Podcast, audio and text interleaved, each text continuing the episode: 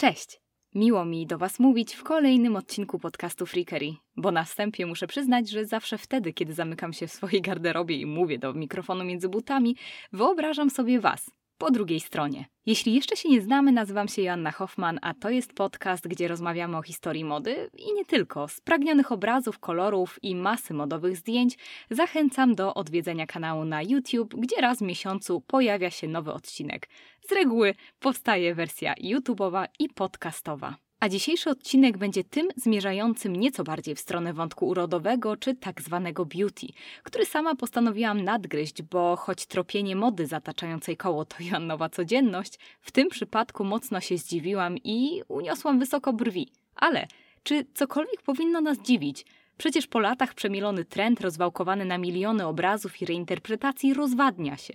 Czasami zatraca nawet pierwotne skojarzenia i na nowo ekscytuje. Po tym przydługim wstępie dziś rzecz będzie o brwiach a dokładniej o trendzie, który każdy zakopał, no prawie każdy, tak głęboko jak trwałe w stylu Bon Jovi, czyli o brwiach cienkich jak spaghetti. Tak, nie przesłyszeliście się, jeśli chcecie dowiedzieć się, co wspólnego z brwiami ma Greta Garbo i flanelowe koszule, o tym już za chwilę. Wzięłam więc swoje własne, ale jak się okazało również internetowe zdziwienie pod lupę – z jednej strony dorastałam w latach 90. i nasiąkałam obrazami gwiazd z kolorowych magazynów, od Salmy Hayek przez Drew Barrymore po Kate Moss. Cienkie brwi, wyskubane lub narysowane na zblazowanej twarzy były częścią pożądanego luku. Ręka w rękę z makijażem w kolorach ziemi i konturówką do ust. W wersji blond sex bomby lub grunge'owej heroiny, która czerpała w makijażowych inspiracjach garściami ze skąpanych w szampanie flaperek lat 20. i hollywoodzkiego glamu lat 30. Ale później coś się zmieniło. Cienkie brwi zaczęły być kojarzone z kiczem, a przemysł kosmetyczny jeszcze nigdy przedtem nie zarobił aż tak ogromnych pieniędzy na wszelakich specyfikach na porost brwi, ich stroszenie i generalnie zaprzeczanie latom skubania. Tu nawet podziękowania należą się mamie Grażynie, która we wczesnych latach dwutysięcznych skutecznie odciągnęła mnie od bardzo poważnego romansu z pensetą. I odnośnie zmieniającego się podejścia, trendów urodowych zdaje się również nie omijać słynna zasada umownych 20 lat, kiedy to trendy wracają jak bumerang, zakładając na siebie nowe szaty, kontekstów, skojarzeń. I tak lata 70. pod względem mody i makijażu obok edwardiańskich nawiązań równie chętnie zaglądały do lat 30. Od buduarowych sukien i turbanów po lansowany przez Bibę makijaż w kolorach ziemi, smutnej porcelanowej lalki. Minęło trochę czasu i z otwartymi ramionami przyjęły te wpływy lata 90.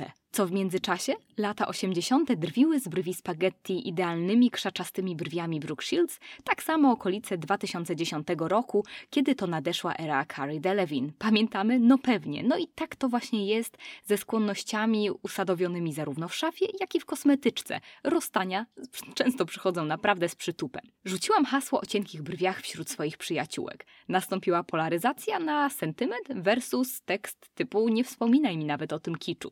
Ale zoomerzy, Gen Z, zwani również postmilenialsami, nie wchodzą w tę estetykę ze spojrzeniem obarczonym własnymi doświadczeniami czy przeżywaniem danych trendów na bieżąco. Lata 90. są dla nich objęte woalem ekscytującej nowości i nostalgii za czasami, których nie mieli okazji doświadczyć.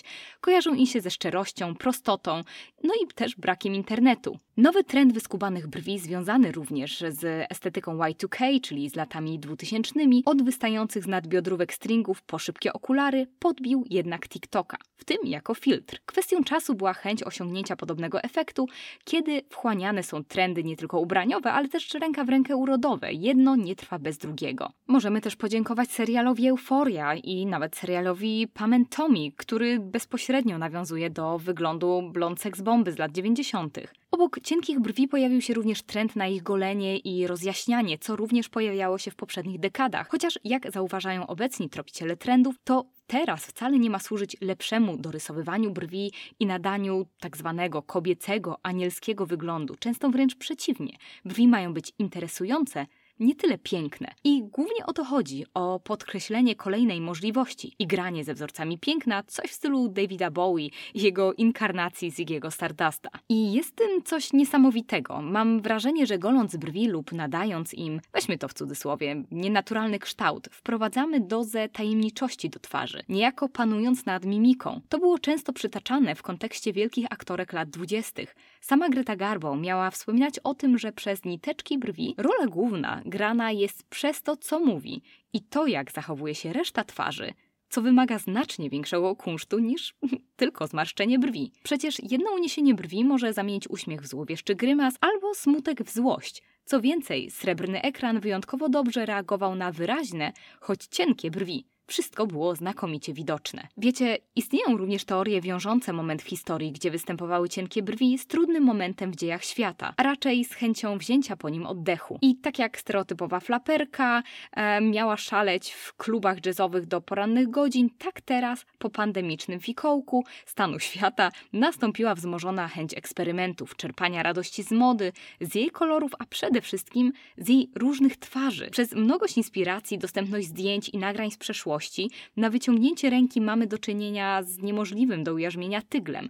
Social media pozwalają, i mówię to z całym przekonaniem, każdemu znaleźć modową niszę i czuć się z tym wyborem dobrze, bo w kilka sekund znajdą zapewnienie w postaci innych, myślących podobnie. Jeśli bierzemy na tapet funkcję mody mówiącą o przynależności, to całkiem kojąca myśl, prawda? Są oczywiście globalne trendy, ale czy tak naprawdę możemy powiedzieć, że coś jest niemodne? Zdecydowanie nie. I tak lata 2000 przybijają piątkę latom 70., a te z kolei oglądają się na lata 80. i 90. i tak dalej, i tak dalej. Niech zobrazują nam to nitkowate brwi, które swobodnie współistnieją z tymi wyczesanymi po laminacji. Brakuje jednorodnego dyktatu. Gołym okiem widać, że są dostępne inne opcje i właśnie to dowolność jest teraz tak celebrowana. Pandemia otworzyła nas na tak zwaną DIY culture. Coraz więcej osób samodzielnie eksperymentowało, czasami zyskiwało więcej odwagi, będąc w domu, czy to jeśli chodzi o ich własne otoczenie, czy nawet własny wygląd. I przy tym miało więcej czasu na zasięganie inspiracji z social mediów. Czasy kryzysu to ponowne światło dla kreatywności. I zupełnie jak w latach dwudziestych, obecna kultura i głodni nowości ludzie po prostu zrywają z jedną dostępną opcją. I sądzę, że artykuł z New Republic z roku 1925 jest tak samo adekwatny nawet dziś. Mówi o tym, że brwi nie istnieją, żeby imitować naturę.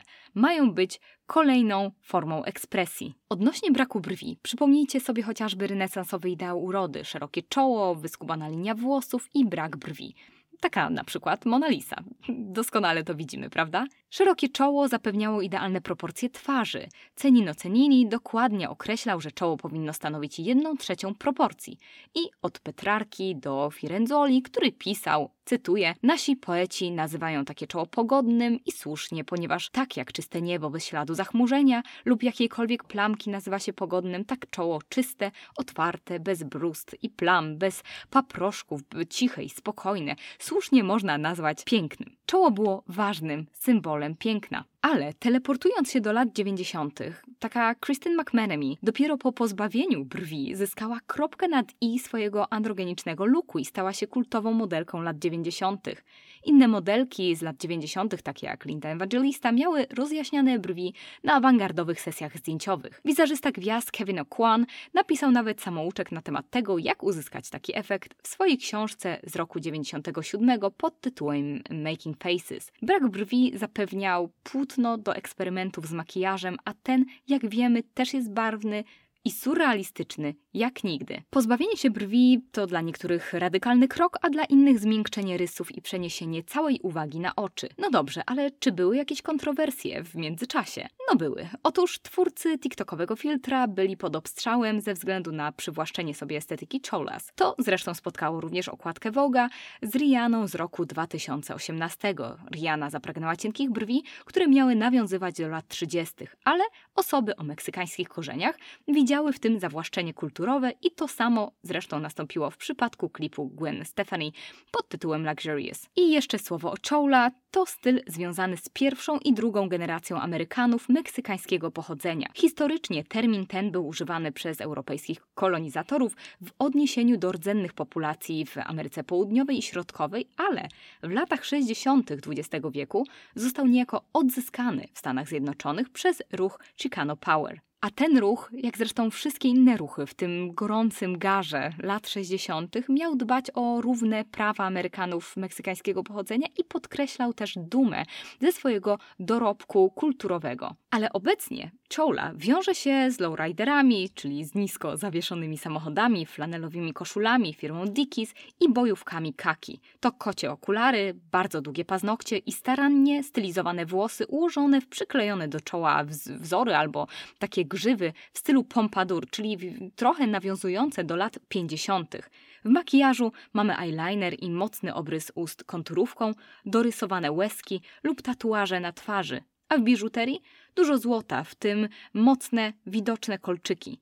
To stereotypowy obraz gangów z Los Angeles, twarda wersja kobiecości i kontekst wykluczenia. Czy możemy powiązać makijaż Chola z czymś więcej? A pewnie, z Pachucos, o których zresztą powstał już odcinek. W telegraficznym skrócie Pachucos byli meksykańsko-amerykańskimi nastolatkami mieszkającymi w Los Angeles w latach 40. Są uważani za poprzedników swoich odpowiedników z lat 90. Dr Gillian Hernandez, autorka książki Aesthetics of Excess, wspomina, że Pachucas czerpały inspirację z makijażu makijażu białych aktorek lat 40., ale podkręcały go dramatycznie.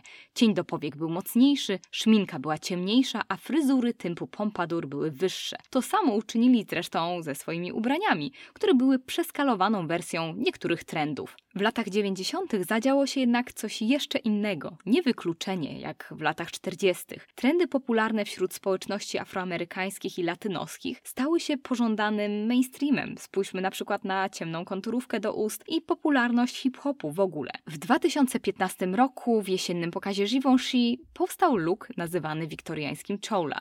Coraz więcej zresztą makijażu w tym stylu pojawia się w social mediach, zacierając granice pomiędzy bogatą historią, a po prostu czerpaniem z historii, z przeszłości, z różnych kultur, bez żadnych didaskaliów. I amerykański Harper's Bazaar z listopada 2022 roku mówi o wzroście wyszukiwań, jeśli chodzi o brwi z lat 90. o 480%. A ja z ciekawością i z uniesioną brwią się temu wszystkiemu przyglądam, a nostalgia to jak wiadomo potężna broń.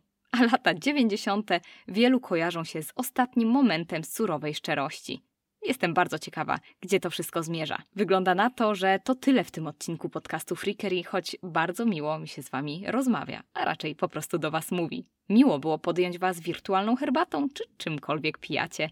Ja zawsze jestem ciekawa Waszych opinii. Miejcie się wspaniale i do usłyszenia lub zobaczenia w kolejnym odcinku.